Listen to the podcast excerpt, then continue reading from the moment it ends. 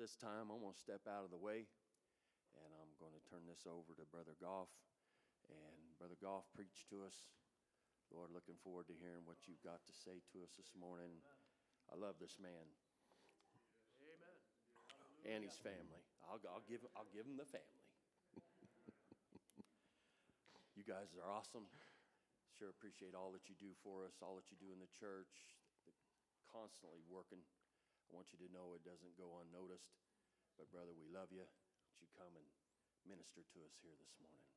Amen. Thank you, Brother Nelson. Hallelujah. Praise the Lord, everybody.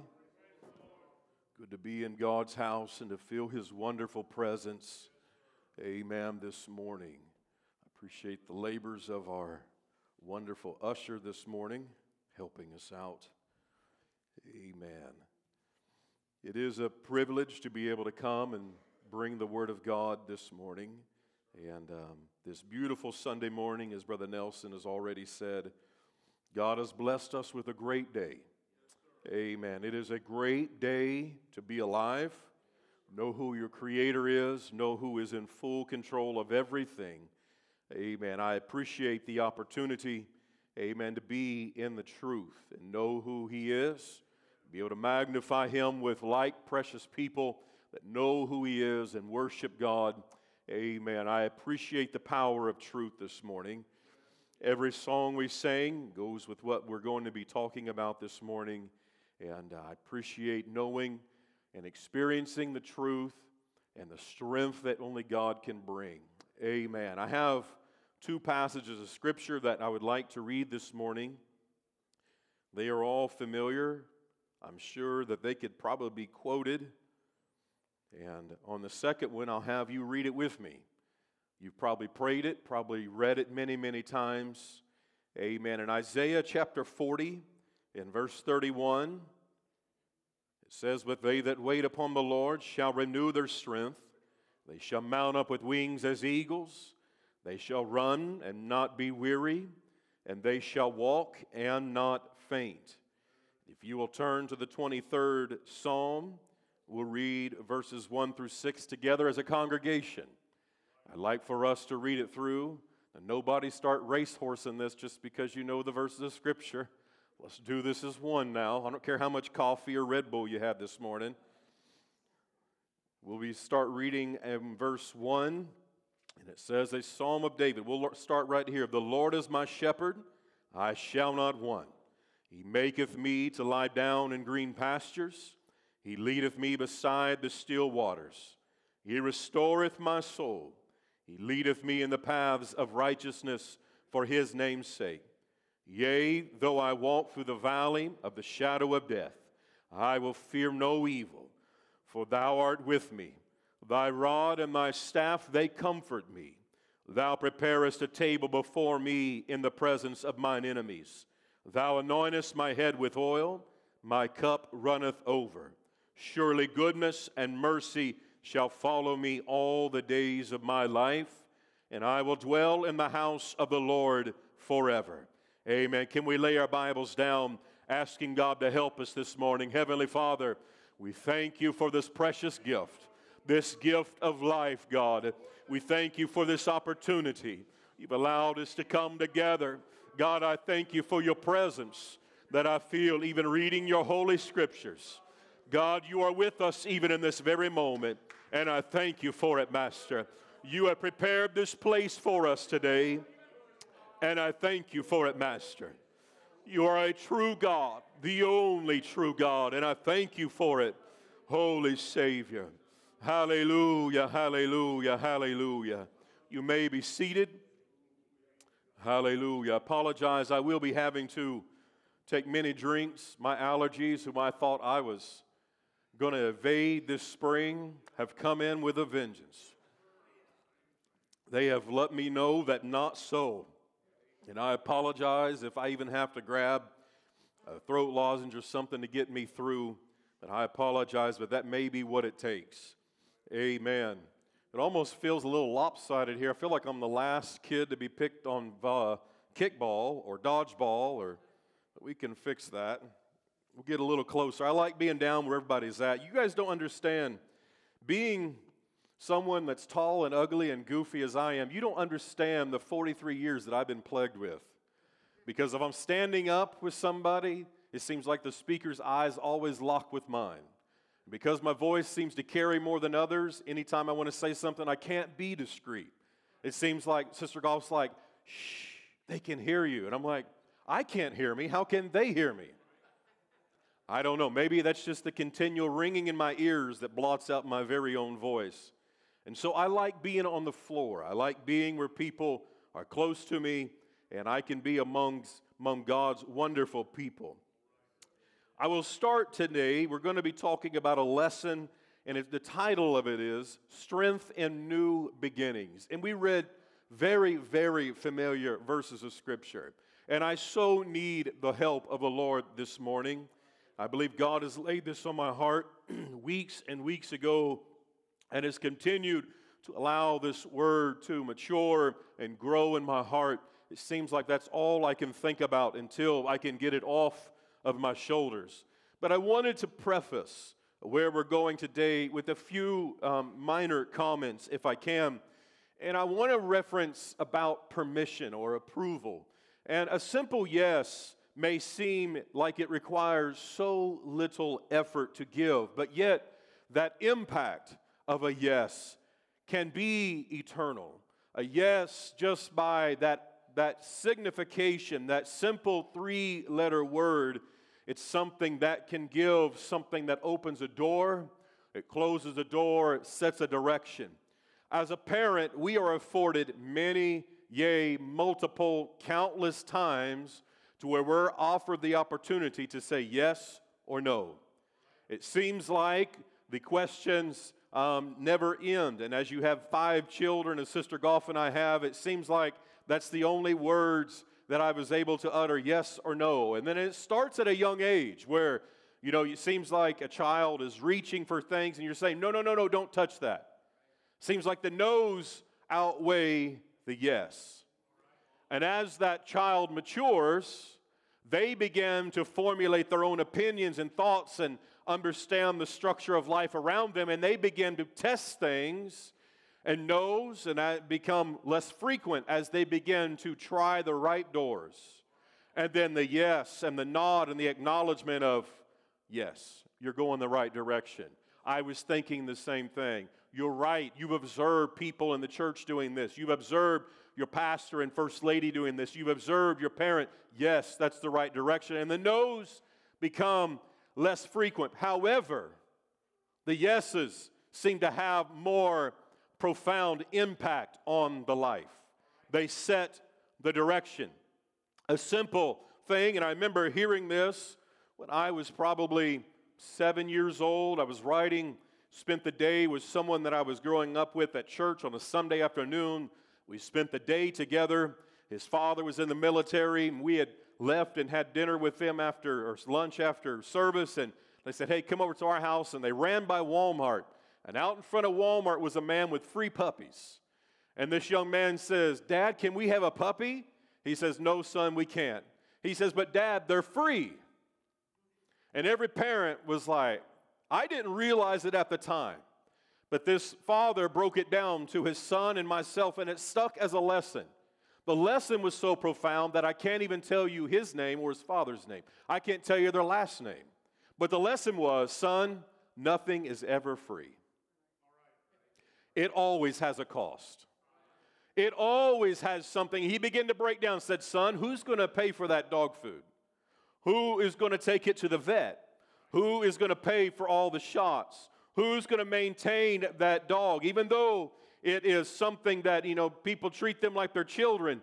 Uh, uh, but I'm telling you, they all have a cost that associates with it. And from a parent's point of view, reasoning begins to trigger in your mind. You understand listen, who's going to take that dog out at night? Who's going to potty train that dog? Who's going to clean up its messes? Who's going to clean up its messes when it's vomiting all over the floor? It's not going to be the little junior that's going to go, No, dad, you stay where you're at. No, mom, I'm going to take care of this. They're going to be sitting there with their nose plugged, screaming and making noise in the background, and they're going to be chiding their siblings on, and it's just never ending. But while there's a parent down there cleaning up a mess, a yes can have a significant impact. It carries an immense amount of responsibility. And as a child, all you can see is your parents are holding you back from having something that is so precious to you. Why can't you just say yes?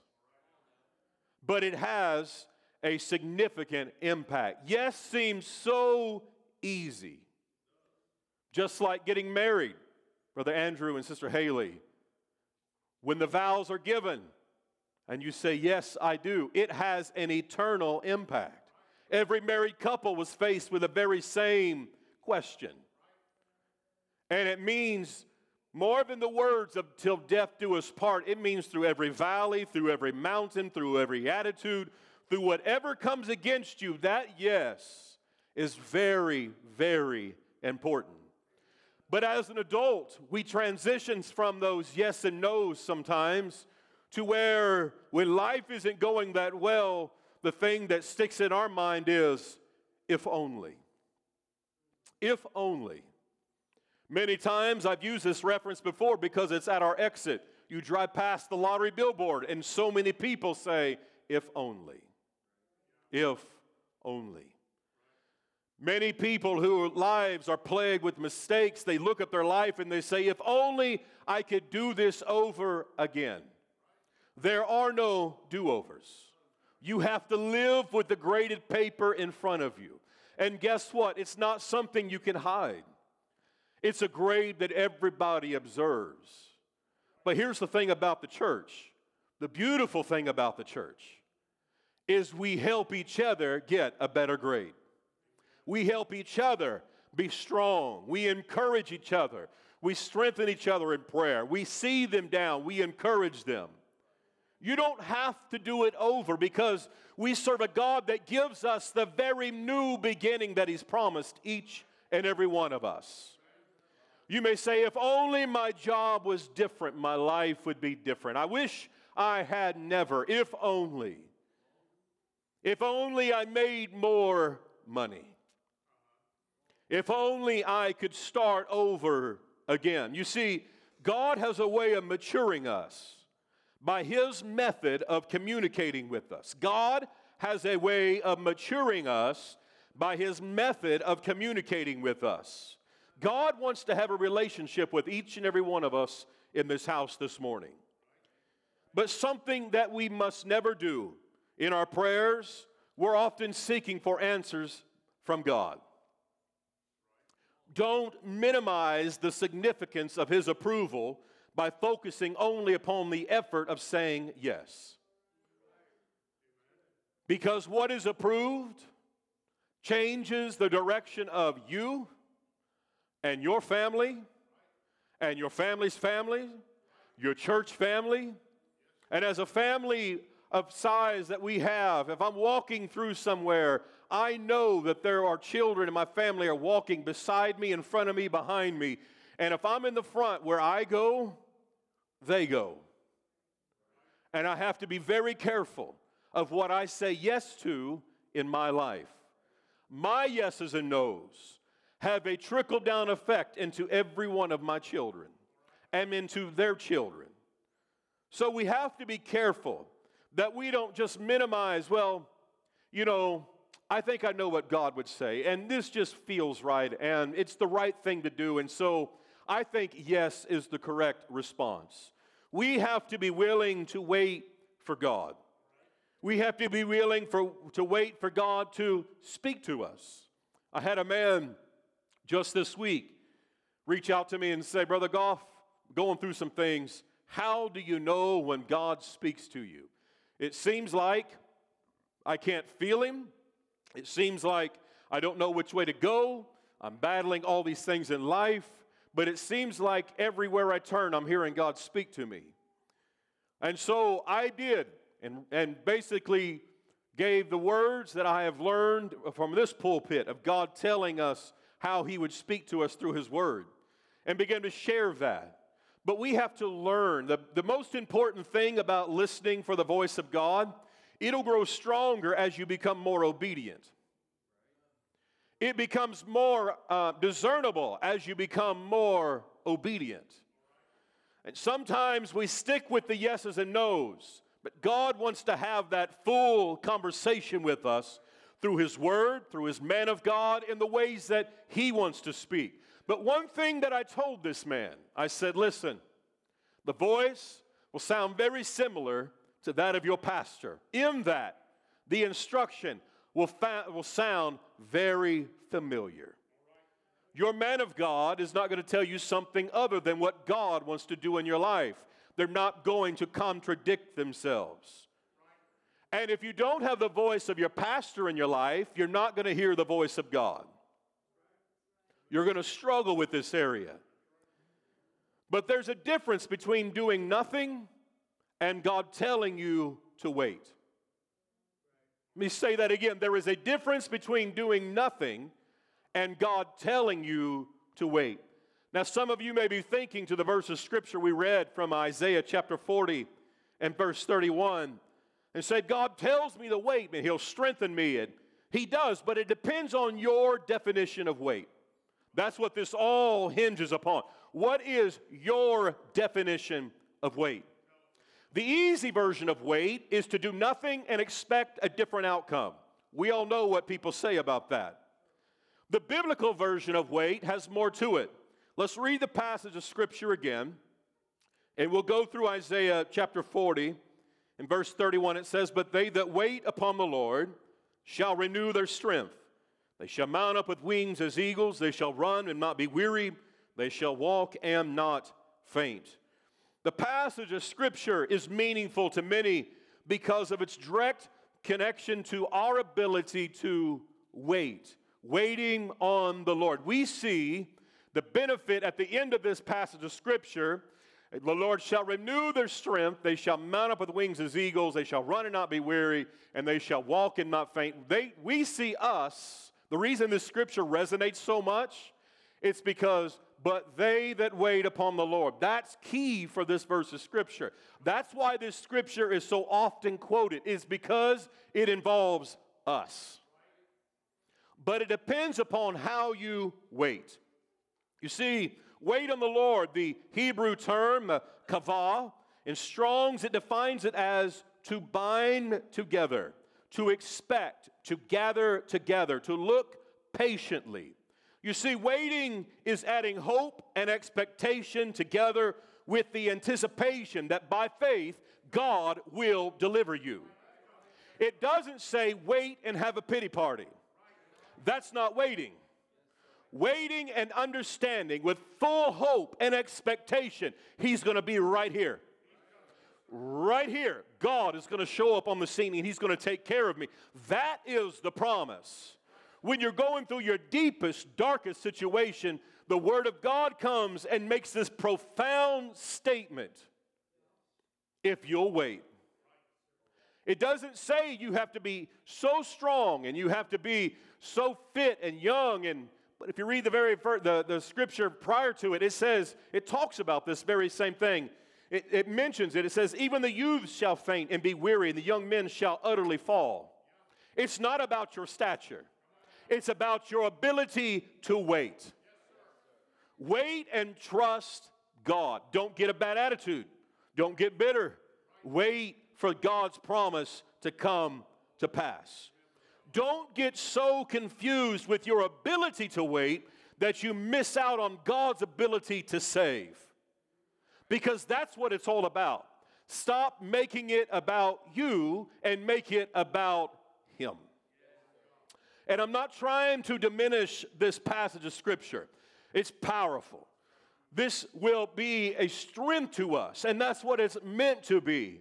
But I'm going to show you that there's so much more in this passage, not by such great revelation, but let's just take a step back and look at this passage and see what it has to tell us. Let's look at the context. In the last 29 chapters of Isaiah, these verses of Scripture are messianic. They're passages that talk about the coming of the Messiah. The reoccurring main subject is Jesus Christ. So before we follow along with mainstream Christianity and swoop you up on the back of an eagle and put it on a glossy image and emboss Isaiah 40 and 31 and put it in a frame and hang it on your wall next to all of the success inspirational posters of icebergs and penguins and teamwork and why don't you see what the Bible has to say about what he's expecting from Isaiah chapter 40 and verse 31? It's not an inspiration, it's a promise. But we have to look to see what the passages are all about. For 22 verses of Scripture leading up to chapter, uh, in, in Isaiah chapter 40 and 31, the prophet Isaiah writes poetically about the power of God. Right before that, he introduces the promise, the promise through a poetic form, the coming Messiah. But we have to understand the power of this passage and the key to it in Psalms chapter 25 and verse 5. Lead me in thy truth and teach me, for thou art the God of my salvation. On thee do I wait all the day. If he's not your Savior, you're waiting on the wrong thing. He has to be your all and all. You have to be 100% sold out to Jesus Christ before that wait means anything. You have to be willing to sacrifice your life and say, God, take everything that I have. If you haven't surrendered, you're going to be waiting on your own ability. Because this verse of Scripture is talking about the power of God and the promise that He's going to come and take care of you. It's all about His ability, and you have to be able to trust in His ability versus your own ability to wait. It's not us, it's all about Him.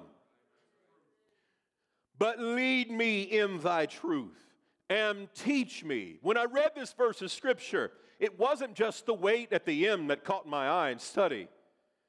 This is active waiting. Lead me in truth. That means I am actively following after God.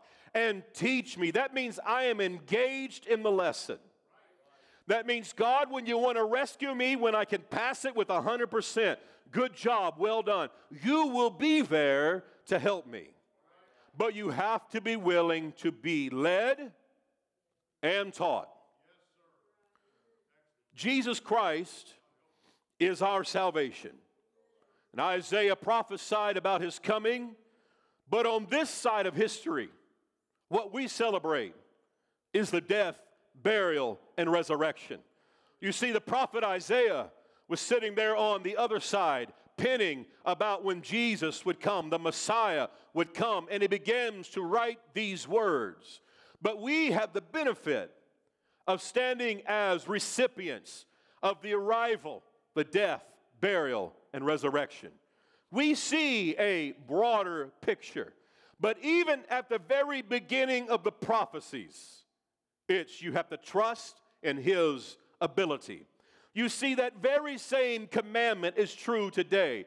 Just because we have God's Spirit in us, or if you don't today, by the end of this, I will show you that God wants you to have His ability to trust in Him and to, and to wait for Him to take care of us. Just because we have that does not diminish the ability or the commandment that the prophet Isaiah said in chapter 40 and verse 31. For so many years, a nation waited for his coming, but we live for his second coming. Because if you're not, you won't be ready. We live for his second coming. As a result, we find that something new happens. And in the second part of this verse of scripture, in Isaiah 40 and 31, it says, They shall renew their strength. The renew part of that scripture, it means to change. It means to change. Strong provides, Strong's provides a definition to hasten away, to pass on, to spring up, pierce or change, abolish, alter, change, cut off, to renew, sprout, strike through, to grow up, to be over, to pass on and through. Let me break it down for you this way your active faith that God will take care of you connects you to all of His power. If you don't have faith in God, you do not have access to His ability to take care of you. From that active faith, God will take care of you and deliver you from that trial in your life and bring something new and beautiful in your life. It all ties back to Jesus Christ. And as I mentioned before, this passage of Scripture is poetic and flows without interruption. Guess what that means? That means there's verses of Scripture that are in concert with this very verse of Scripture in 40 and 31. If we turn to the next verse of Scripture and uh, chapter and read in Isaiah chapter 41, we'll read several verses of Scripture that I thought were very powerful. It says in verse 13, For I am the Lord thy God, for I, the Lord thy God, will hold thy right hand, saying unto thee, Fear not, I will help thee. Fear not, thou worm Jacob, and ye men of Israel. I will help thee, saith the Lord, and thy Redeemer, the Holy One of Israel. But it goes on to say in verse 15 Behold, I will make thee a new sharp threshing instrument having teeth. Thou shalt thresh the mountains and beat them small, and shalt make the hills as chaff. You see, God will give the strength that we need. When we look at this passage of Scripture, we, we always hear about Jesus Christ sitting at the right hand of God and knowing that God is a spirit, understanding that this is representative of power. When God tells us that He's going to grab a hold of our right hand, that means His strength is going to help us overcome whatever's coming against us in our life. It is His strength. Have you ever had an instance where you're trying to push something up or over, or trying to lift something, and you feel someone else come in next to you, and then you're able to push it over? We have things that are printed on them two man lift, team lift. You know, make sure you lift with your knees or your legs and not your back. And we have these instructions, but we have the very same instructions in life from the Word of God. You can't do it on your own. You have to trust in Him. You have to allow Him to reach over and grab a hold of your hand and give you the strength. And the strength comes through you. And guess what? He says, I will make thee a new sharp threshing instrument having teeth. That means you will be effective in the kingdom of God. You'll be effective in whatever trial you're going through. Now, reading through this passage of Scripture, the prophet Isaiah talking about those and having kingdoms come against you and saying that I'll make those hills and you'll be able to knock them down and turn them into chaff, meaning that you will be able to turn them into powder under your feet. God will be that strength when you allow Him to make you that new thing. With teeth, it's talking about that serrated edge that means you're not going to have to sit there and hack and hack and hack to make progress. But something that has that serrated edge, all it takes is that right touch and it pushes through and it just cuts with every stroke. God will make you effective.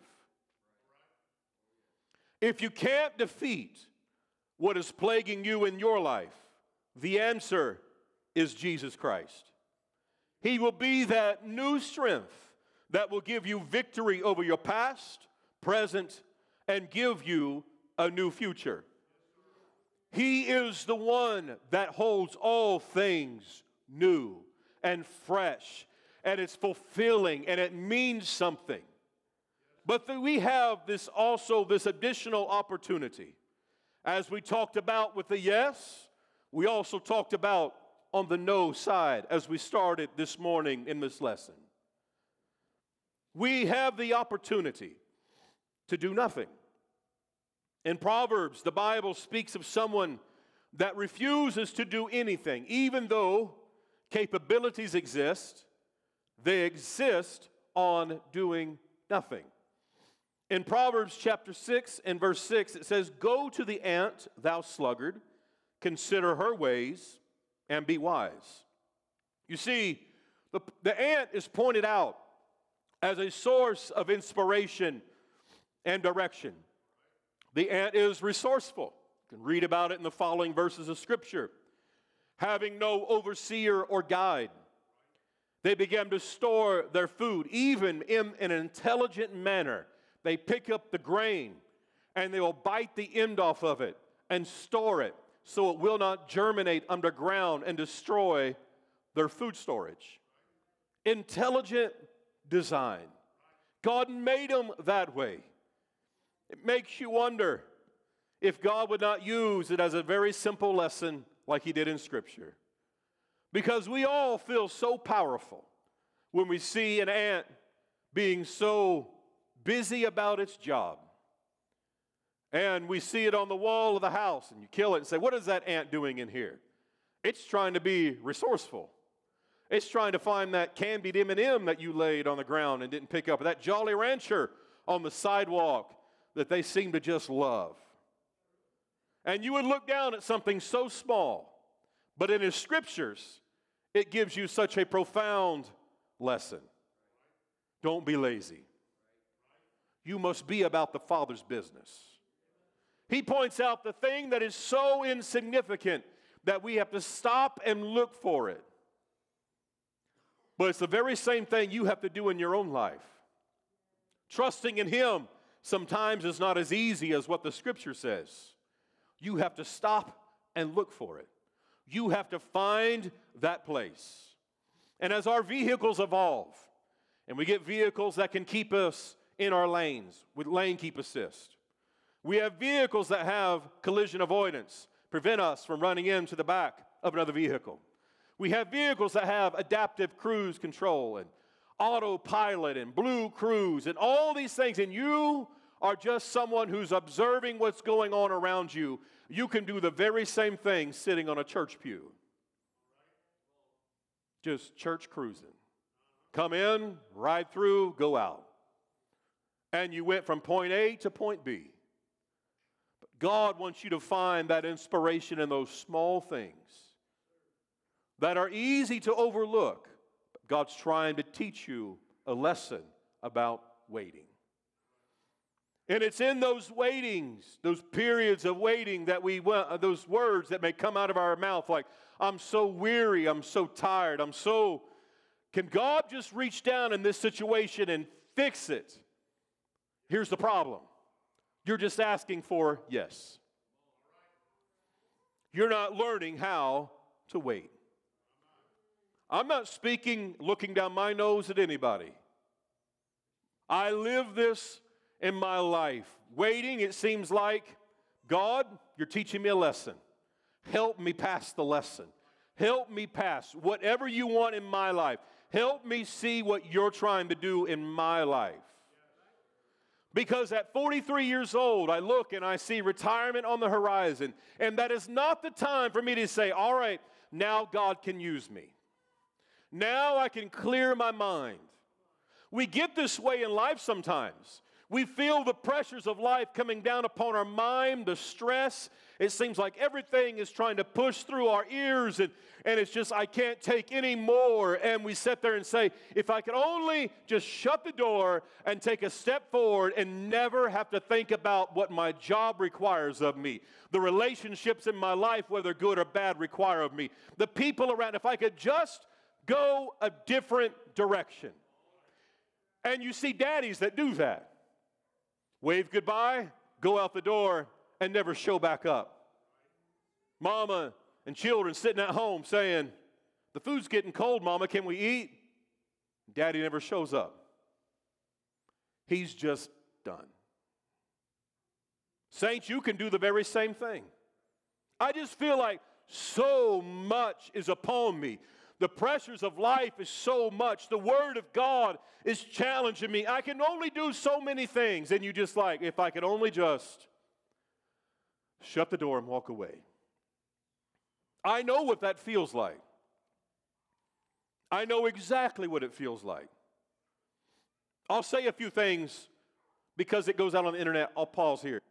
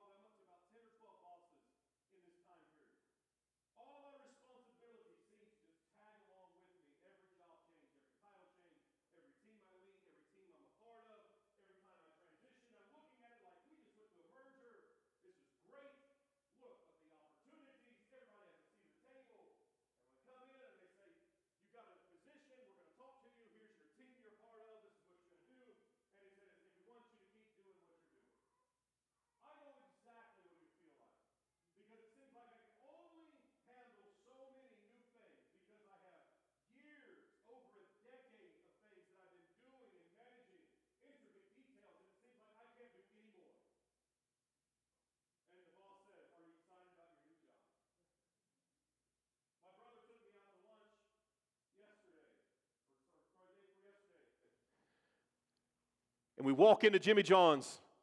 He was meeting me there and he said, Are you excited about your new job? And I said, I can't talk about it right now. The person to your right is the second man in charge, and he recognizes my face. I ain't saying a word. He says, I got it. Let's go eat a sandwich. I know exactly what it feels like to feel like you have this trail of things behind you of things that press upon the mind that feels like it weighs upon you. And people are asking of, hey, what happened back in 2012? Beats me. But I save everything, I'll get back with you. What was this contract about? Why did we sign this? How come this wasn't in? You're like, I'll get you an answer. It weighs upon you. Mentally, you feel like I can't do anymore. And then God expects you to walk into the house of God and be happy. You have to learn how to wait. When the man of God steps up and says, This is going to happen in your life, you have to learn how to wait. When God says there's a promise in your life, I'm trying to mature, you have to learn how to wait. And it's not the wait about the do nothing. You know what the man that does this all day, you know what he does when he goes home? He unwinds. You can't be a do nothing. You can't be that in church, out of church. But all of this comes together. And when you try to separate your strength doing your physical things that are outside the church with the spiritual things, and you try to draw from different resources, you're confused. You can't do it. You can't make it happen. So I step into tomorrow. It's a brand new day. God, you have it under control. I've had people come every week and say, Douglas, I can go talk to this person and I can change the situation. Douglas, I can go do this. Every week since April 14th. They come in, sometimes multiple times. They'll call me, hey, I know this person. I can make this different. And I've taken the approach of saying, you know what? If you would have talked to the Douglas older than five years ago, we've been having lunch and talking about our strategy and our plan. But I said, don't worry about it. I'm accepting God's plan. I am learning how to wait. Instead of my playbook, I get out his playbook. Instead of my strategy, I turn it over and say, God, it's all in your hands. It's a new beginning. You have to be willing to wait. So I'm not preaching something that I'm not living in this very moment today. God wants us to learn how to wait. But doing nothing is a detriment to your soul. In Hebrews chapter 6 and verse 12, it says that you be not slothful, but followers of them who through faith and patience inherit the promises. Romans chapter 12 and verse 11. Be not slothful in business, fervent in spirit, serving the Lord. The Apostle Paul just mic dropped on him. Like, listen, your problems, you need to live according to the Word of God. Just because you have an excuse to do nothing doesn't mean you should, because that will affect you spiritually as well. And if you can't do it spiritually, it's going to affect you physically as well. When you try to decide which side I'm going to give my all to, instead of just saying, God, it's in your hands, I'm giving you everything.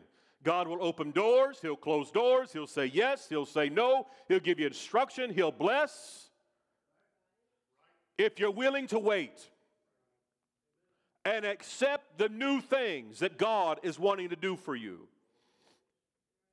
Just a few verses of scripture below what we read in Proverbs chapter 6. I won't read it, I'll just reference it. But when it starts talking about the ant, and it talks about the sluggard, those that slow to respond, don't want to do anything, people that are po- that, that face a decision and choose to do nothing with it. Just a few verses below that, there's a passage of scripture that is very strong, very strongly worded. It says this These six things doth the Lord hate, yea, seven are an abomination.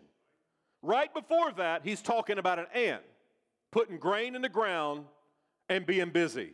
And he says, Look to the ant. If you can't get the small things right, you'll end up on God's hit list of seven things. Because God wants to do something powerful in your life. It's about the small things in life that we accept and say, God, it's not below me, it's what you planned for me. I'm willing to do it. I want God to smite my heart if anything I'm ever doing ends up on any of those lists that God says don't do it. That's a dark, dark place to be. That's a place you don't want to go to. That's in full view of the hatred of a God who created everything that cares about the smallest of existence. He's going to pay attention to those small things in our life as well. Just like the ant, I want to store up the right things. In my heart, I want to love, I want to love for God and His ways to be in my heart. Matthew chapter 6 and verse 20 says, But lay up for yourselves treasures in heaven, where neither moth nor rust doth corrupt, where thieves and where thieves do not break through nor steal. You have to put the right things in the right places. The Bible tells us trust in Him. Lean not unto our own understanding. We'll read that verse of scripture here in a little bit. But God does something beautiful in your life. And the beautiful part about it, when you allow God to work in your life, guess what it is?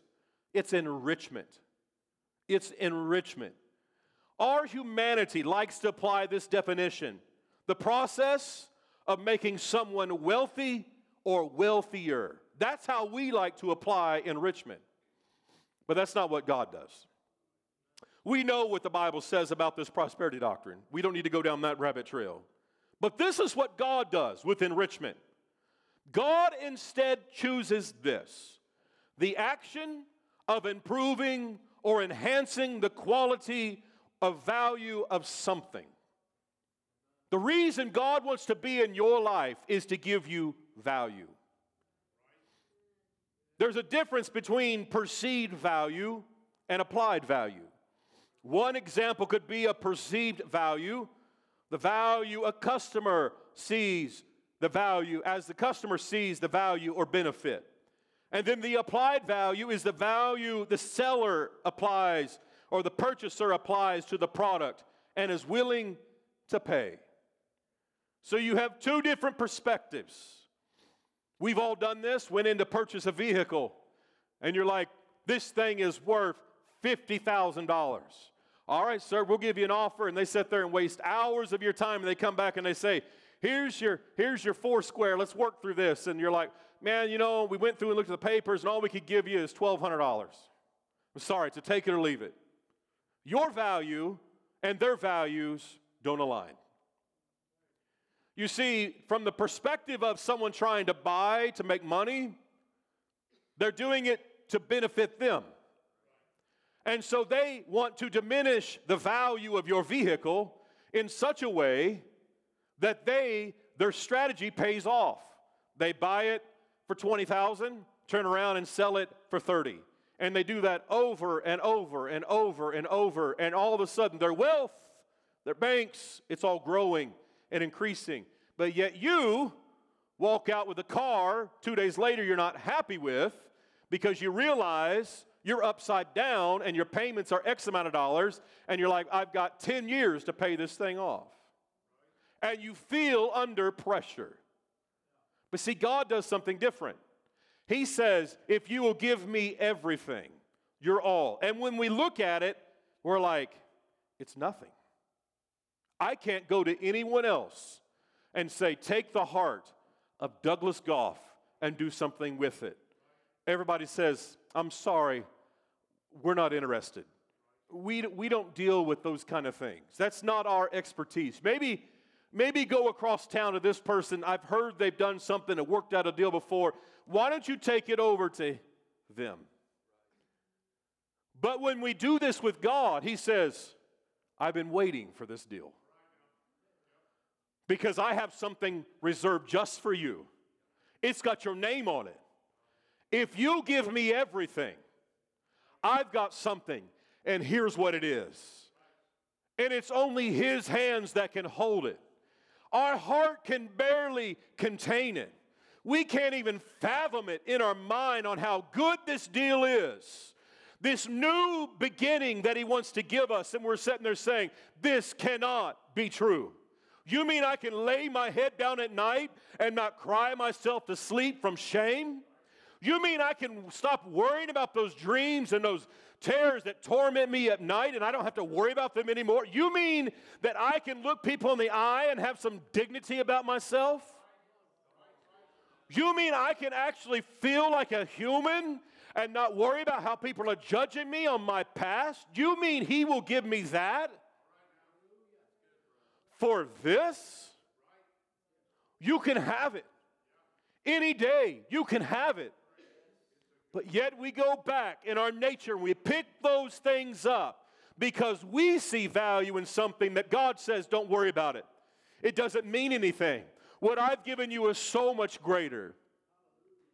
We have to be willing to wait and not get bored with waiting and start to pick up the things that we shouldn't.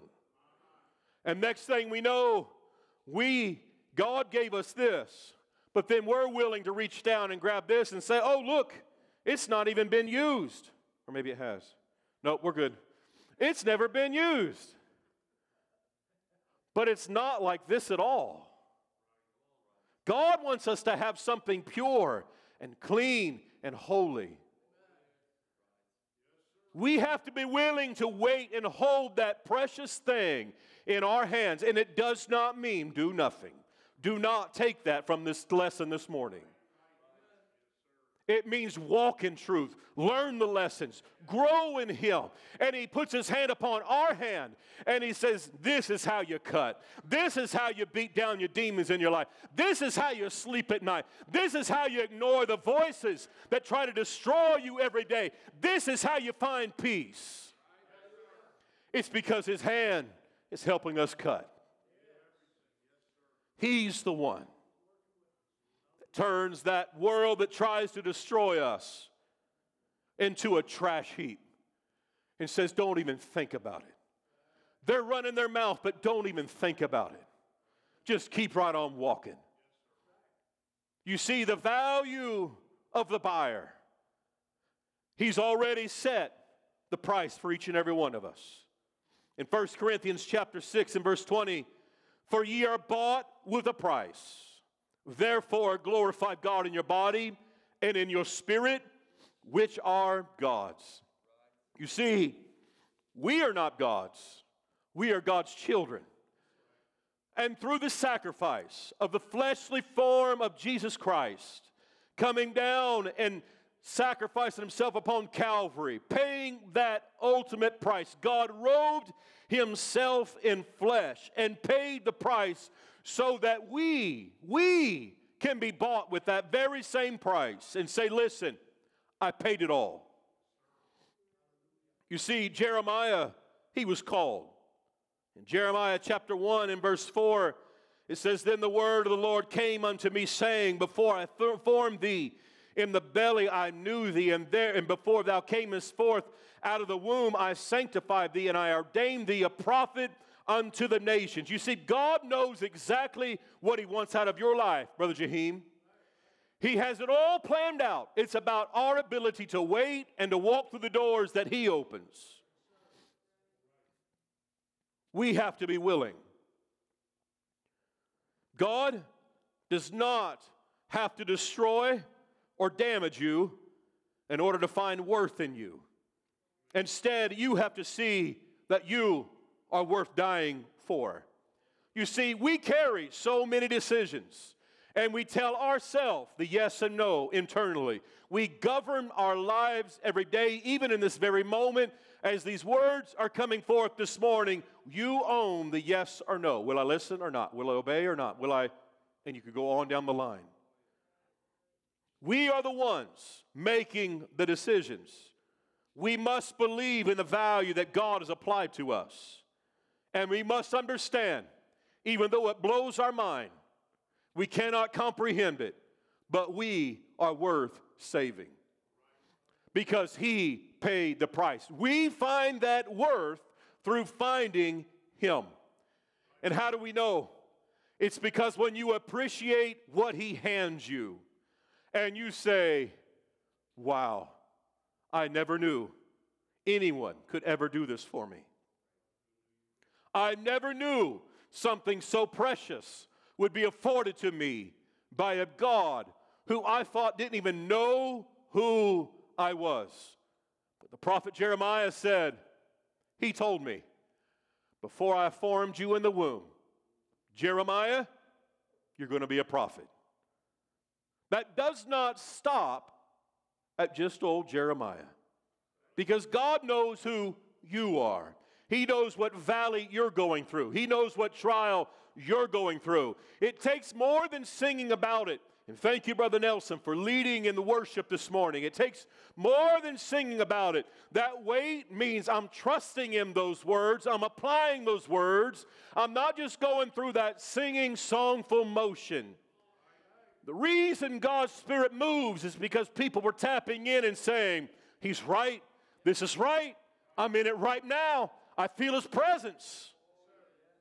Just like it was when we began to read as the start of this lesson we began to read the scriptures of the 23rd Psalm.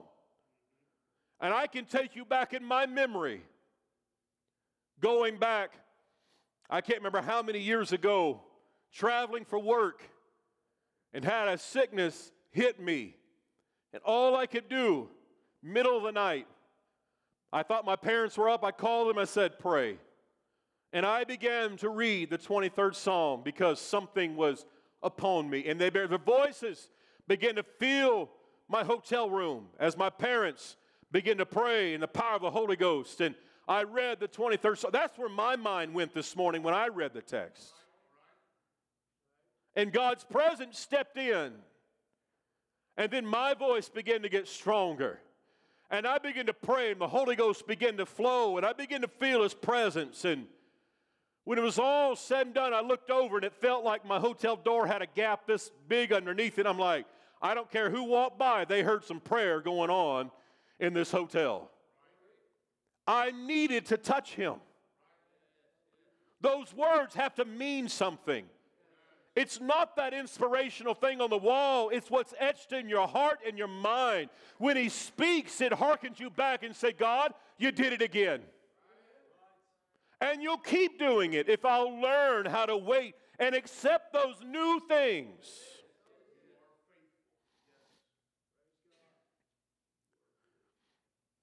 In 2 Corinthians, God talks to us about the trade. Trade that God is asking for is out of this world. You see, as I've already said, I got the very best of the trade. There's nothing else that compares to what God has promised us. In 2 Corinthians chapter 5 and verse 17, therefore if any man be in Christ, he is a new creature. Old things are passed away. Behold, all things are become new. Now, I have some of my children here today. Some of them have had hand me downs. Janessa, you've consumed hand me downs from Haley. Kaiser, you haven't had hand me downs from any of them, thankfully. He's getting some hand me downs from me.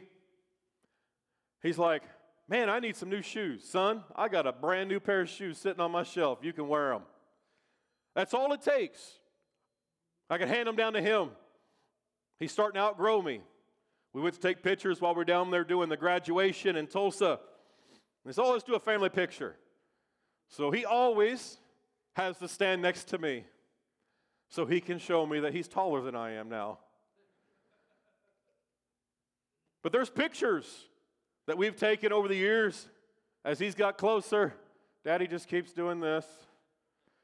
And he never notices. We're down in Tulsa, and he's like, All right, let's take a picture. And we all get the family there at the front of the church and got our cap and gown on, feeling like a swollen tick, sitting there. And he comes up next to me, and I just, All right, let's take a picture. He caught on to me. He knows my tricks. He's taller than me now. And I'm probably going to start inheriting things from him eventually. I don't know. Better not be anything. It won't fit, buddy. You have your own underwear. you can have my shoes, you can have my ties. Stops there. Praise God. Brother, if you only had sons, you would understand what I'm talking about. Dear Lord, I'll preserve his dignity today. Won't talk about the bedroom. We'll just leave that alone. Actually, it smelled good this morning when I went in to tie my tie. I appreciate that, son. But God doesn't give us hand me downs. He doesn't give us things that have no value that you have to try to find value in and say, well, waistband stretched out of it, and elastic's gone, turned to powder. I guess I'll wear suspenders with them. But God gives you things that are new and fresh. That's your life. You know that feeling when you put on a brand new pair of socks and they just hug your foot and you're like, oh yeah. And they're white and you just feel like you're walking on clouds. And you're like, man, this is the life. This is great. It's almost like when you were a kid. You're laying in bed, you went to sleep, have your PJs on, and mom or dad comes in to wake you up, and they go to wake you up and they pull, as a, as a man, you'd understand, they pull your pant legs all the way down to your feet and you stretch. You're like, oh man, there's nothing better. What a way, a capstone for a night. After they've been up here around your leg and you're so uncomfortable and, and they pull and you stretch, you're like, oh, this is great. You ladies may never know what that's like, but it's a wonderful feeling. It's a child you're laying there and they're patting you on the back and all right, time to wake up. But God gives us things that are so new and fresh, we can't even comprehend them when He gives them to us. That's why we have this manual. It helps us understand the new. It helps us understand truly what we have in our life. This helps us live and say, oh, this is what he did for them. And you know what? He's going to do the same for me. And you could just go on time after time, verse after verse. You see in Psalms chapter 18, I'm sorry, in second in 1 Corinthians chapter 7 and verse 23, it says, Ye are bought with a price. Be not, be not ye the servants of men. We don't need to go back to those things that's held us in captivity. We owe them nothing. We owe the old man of sin absolutely nothing. Stop trying to have a conscience about people that destroyed your life. Here's what you owe them the good news. Not to go rehash your old man, but the good news. That's all you have to talk to them about. It's not about, yeah, I used to, or yeah, you had a good point back then, or yeah, this kind of makes sense now that I think about it. No, no, no. Don't entertain their thoughts. Don't entertain their words because God wants you to focus on Him. Learn how to wait patiently, growing and being mature in Him. And then that strength comes in, and you're a witness. You're a soul winner. You're able to give strength to others. In Psalms chapter 18 and verse 32, it is God that girdeth me with strength and maketh my way perfect. He maketh my feet like hinds' feet and setteth me upon high places. No one wants to go back to those places that haunt them. No one wants to go back to those places that they were in fearful, afraid of, and they're like, no, I can't wait to get out of here. This place gives me the creeps. It's something that I don't want to be by. That's what your spirit should do. You should never feel comfortable in this world. You should never feel comfortable going back to your old haunts. You should never feel comfortable hearing people say the same things and you say, you know what? I've been here before. I'm not going to entertain this conversation. That doesn't mean you have to be hateful. You have to say, listen, guess what? I don't care about that. It seems harsh, may seem abrupt, non caring. Maybe, maybe the more political thing to say is, I have no preference. I don't want to get involved in that conversation. But you see, that, that position you took back then is what got you, what God had to pull you out of because you had no preference. You need to have maturity and a preference. If it's not God's ways, I'm not interested. If it's not His way, if He's not trying to pull me towards Him, I'm not going to listen to the lies of this world. You have to have a preference. It's not vanilla everywhere and everything is just clear and transparent and, and there's no position to take and there is no wrong answer. But God gives new beginnings, and those new beginnings have definition. They have constraints, they have terms and conditions. You have to abide by His way in order for you to have that new beginning. You can't make them up on your own. No one wants to go back to those bad decisions in life. In 2 Corinthians chapter 5 and verse 17, it says, Therefore, if any man be in Christ, we read this earlier, he is a new creature. Old things are passed away. Why go pick them up? Why turn around and go pick them up? Why go back to something and pick it back up? Because it'll stain you and you'll turn into this. And you're like, I thought I had something so new and fresh, so clean. It's got to be here somewhere. And you realize it has absolutely nothing with what God gave me. God wants to give you that purity of heart, and you maintain it, you hold to it. It's His strength that you need. It's when His hand lands on yours and you have the power to overcome. When God does a work, He makes all things new. And from our text, we find a common response by those that do not understand what God has done for you. You see, in Psalms chapter 23, it's extremely popular to read and memorize. It's an easy passage to find due to its popularity. But it's something that we must learn, and that's the lesson.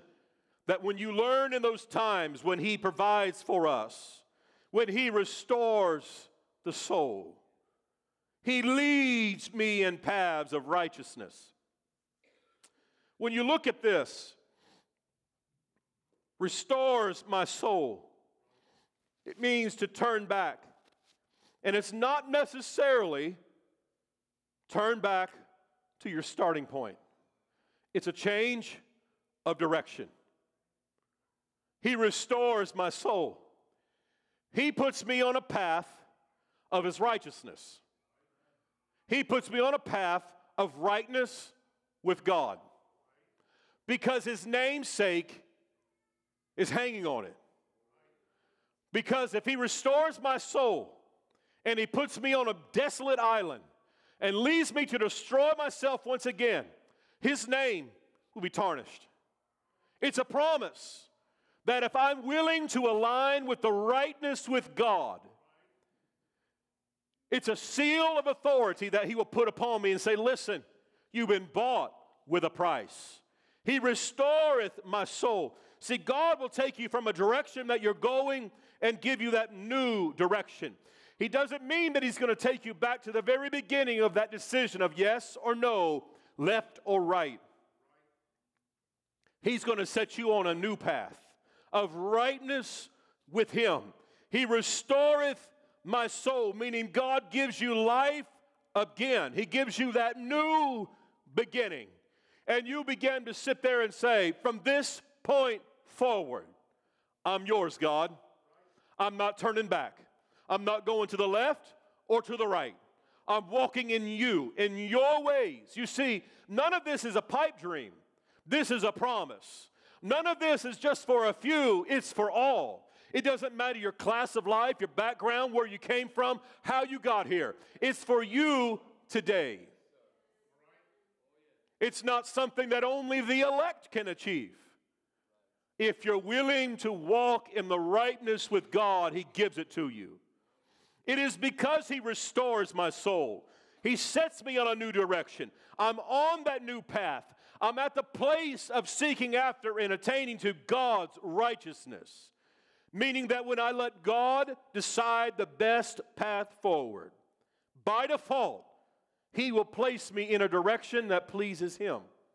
Not necessarily me, but Him. You see, being right with God is a treasure.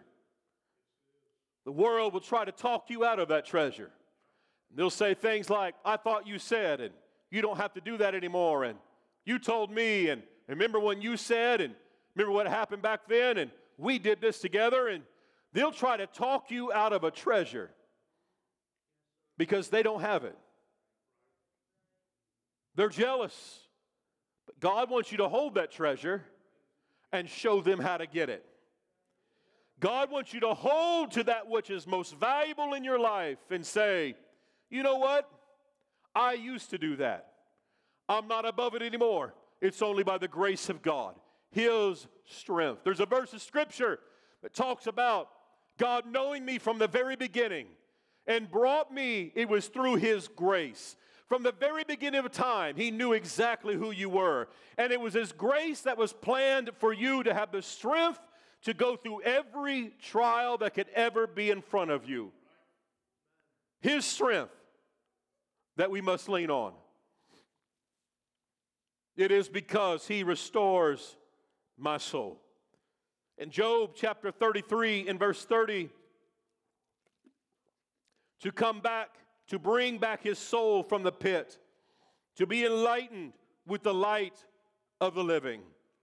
I invite you, let God lead you today. Let God lead you today. Stop trying to get so caught up in the theatrics of flying on the back of an eagle and pass the lesson where you're waiting and let God reach down into your life. And you'll say, Well, I'll just let whatever happens with life. I've given all I can and God hasn't done it. And you've stopped waiting the right way. You have to have scriptures like this when it says, From the end of the earth will I cry unto thee. When my heart is overwhelmed, Lead me to the rock that is higher than I. It doesn't matter how low life is, how far you've been beaten down, God wants you to just reach to Him.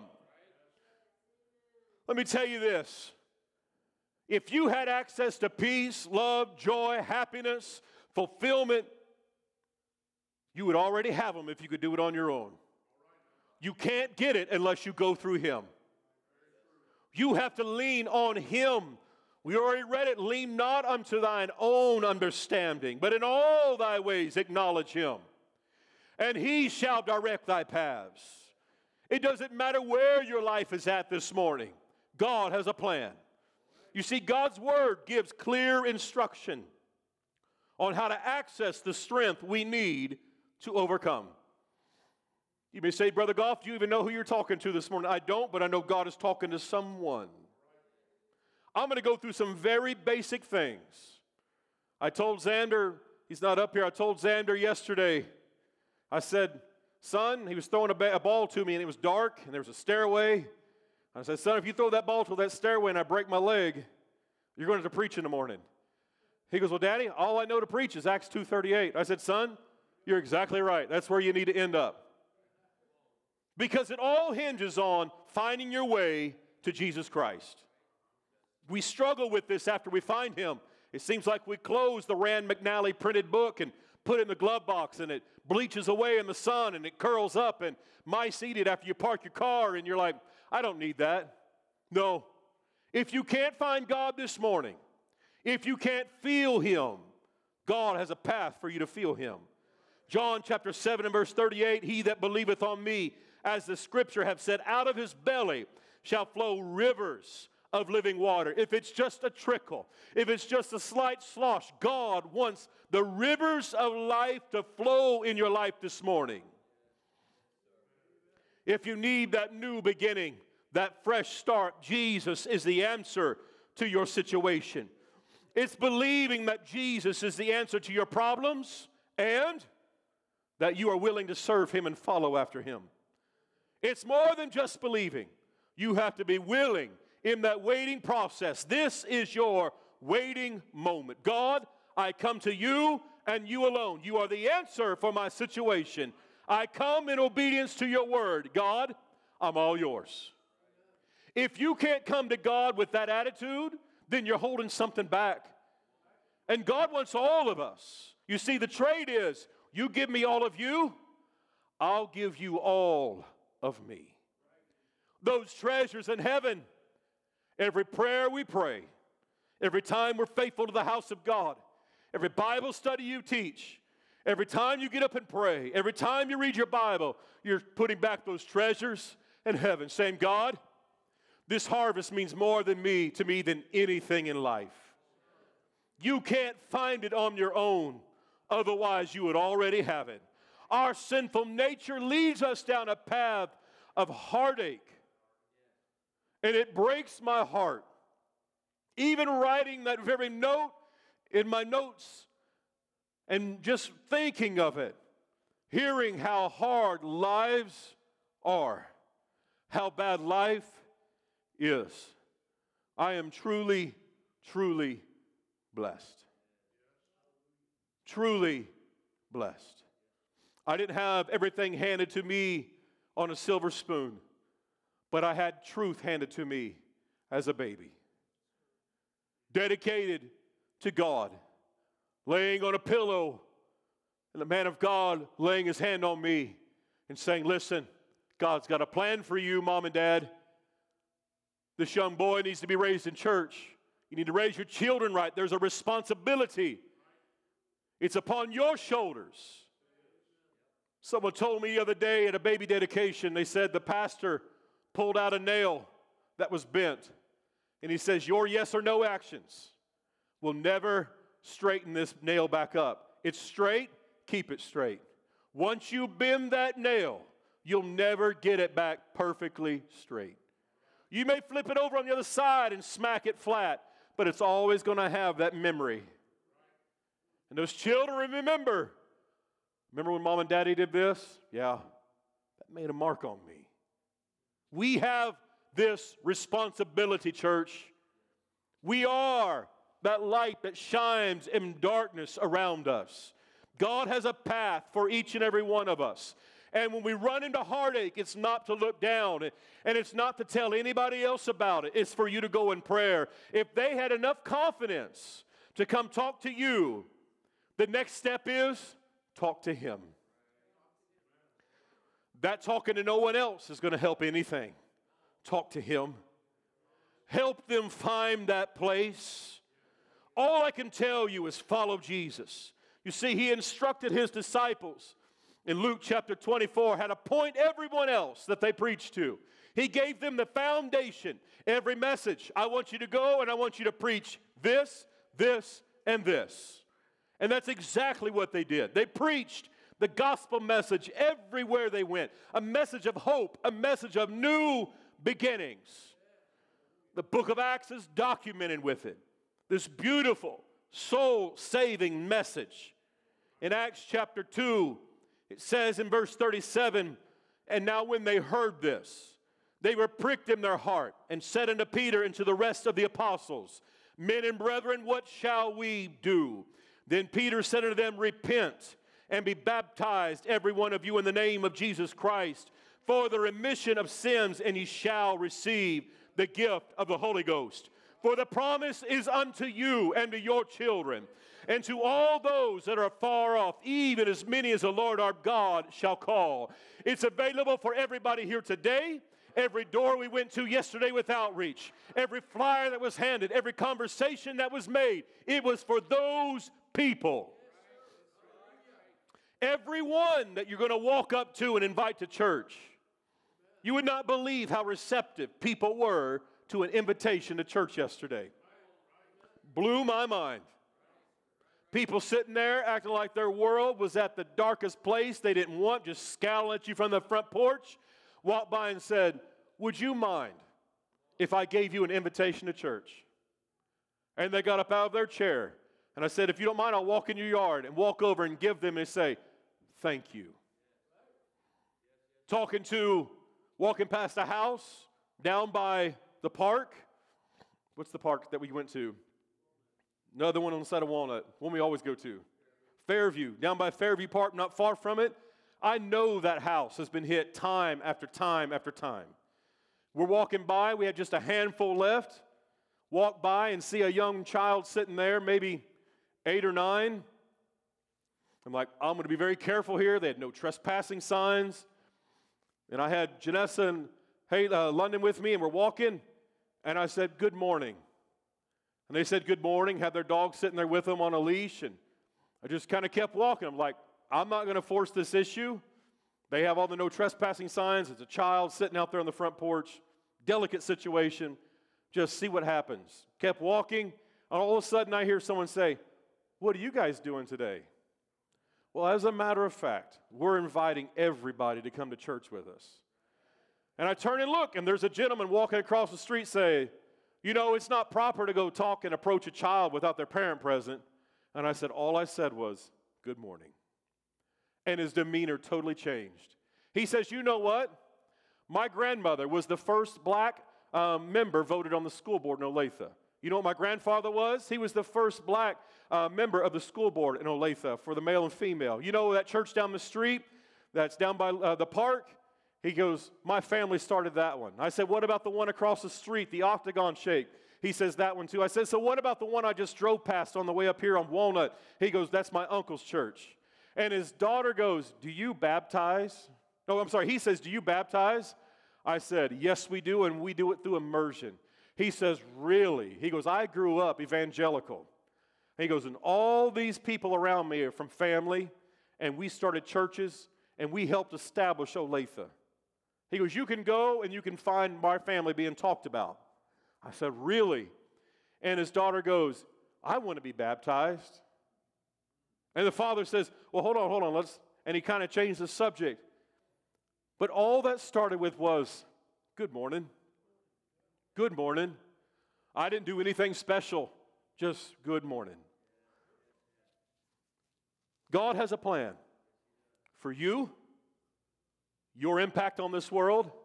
And I can tell you this it's not getting the high performance reviews at work, it's not all the things of life. It's for you. It made my day to tell somebody, Good morning. And in turn, it opened up a door to talk about Jesus Christ. Tell them where we're at, the church services we're having, and share the gospel. That's what it all came down to.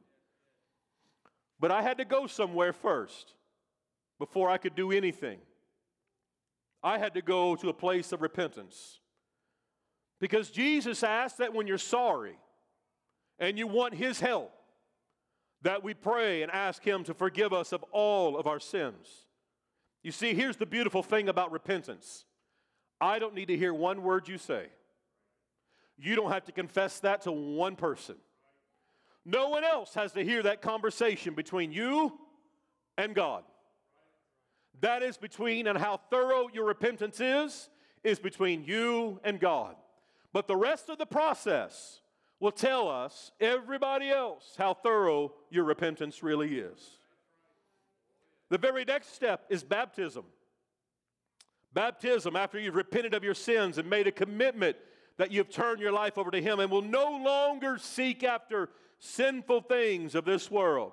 This is a huge commitment. This is a commitment that, you know what?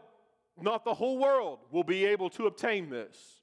We are blessed individuals that God has given us an opportunity that we can go and walk up a set of stairs and go down in the water and be baptized in Jesus' name. The sins are forever washed away through baptism. And then, after all of that, God's approval, the proof, is He fills you with the Holy Ghost. It's His evidence of speaking in tongues. God proves that He has a right to live there. You know what He does? It's the key. It's the key. How do I know if a police officer walks up to me as I'm walking up to my house, my front door, and he says, Sir, do you have permission to be there? I can pull out and say, I have the key. You know what the key is?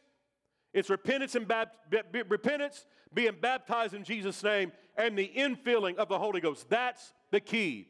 It's when you repent, you're saying, God, every door, every cupboard, every room, every space is yours. You have a key to everything in my life.